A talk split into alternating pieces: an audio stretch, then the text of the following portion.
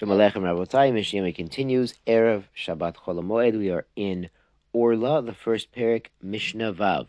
Nitia shel Orla shel Kilai Hakerem. Shenit Arvu Benetiot. If he has a planting, you know, a tree, here a, a vine, a grapevine, that is Orla the first three years, or it's Kilai Hakerem. It is Kilaim, a mixed planting. It was mixed with other species. It was talked about in Masechta Kilaim and it was mixed up with other plants. Hareze lo yilkot. So you can't pick the fruit off this tree.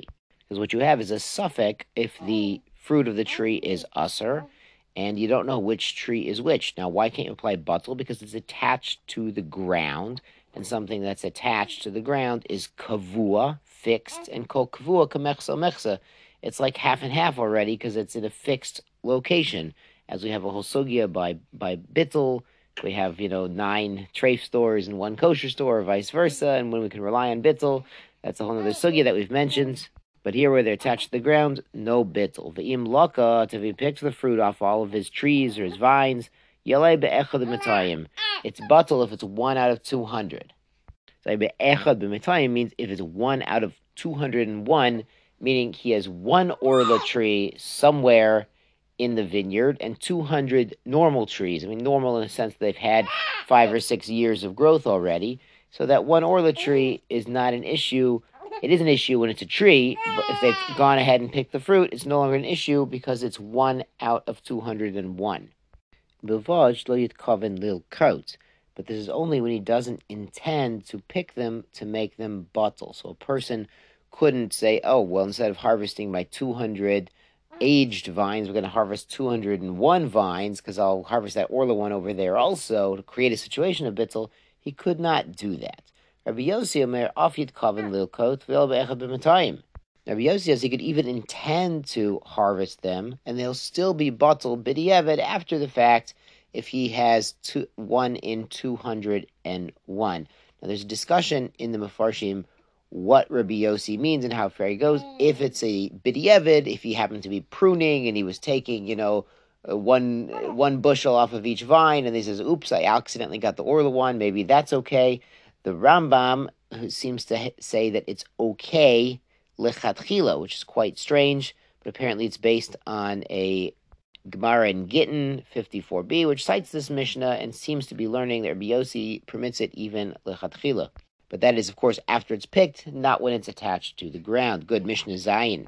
The Mishnah Zayin gets into which portions of the tree or the vine that the prohibition of orla applies to. Olim, the leaves. Halulavim, Rabozai, lulavim on cholamoed. Beautiful. Lulavim here means the shoots, the branches that are coming out of the vine. Ooh, and of course, it also means the lulav from the palm tree. Umegafanim, the water of the vines, meaning it cuts into the vine and sap comes out.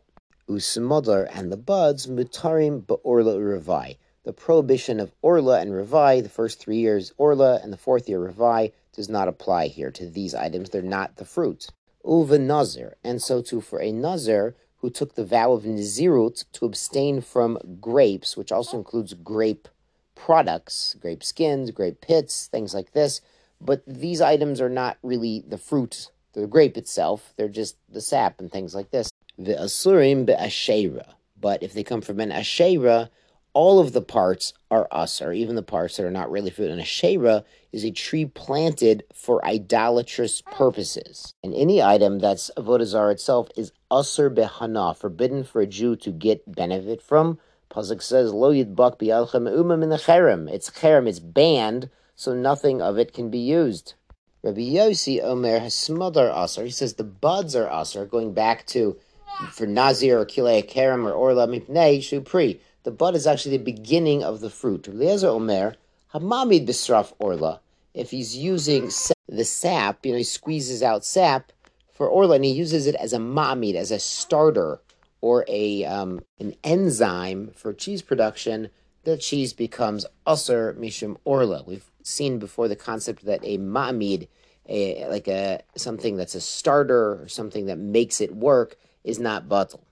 I'm Rabbi Yeshua Shamati Beperish. Uh, he says, I heard expl- um, um, specifically Bisrafa Olim Bisrafa Karim Mutter. If somebody uses an enzyme from this sap, which comes from the leaves or from the roots, the cheese that comes out as a result is mutter. Aser. But if using the sap that's in the vines itself, that sap that goes right into the grapes, that's aser shehem pri, because that's like fruit. So therefore, making cheese out of it, the cheese would become aser like orlash. Goyach Good Shabbos, good ma'id.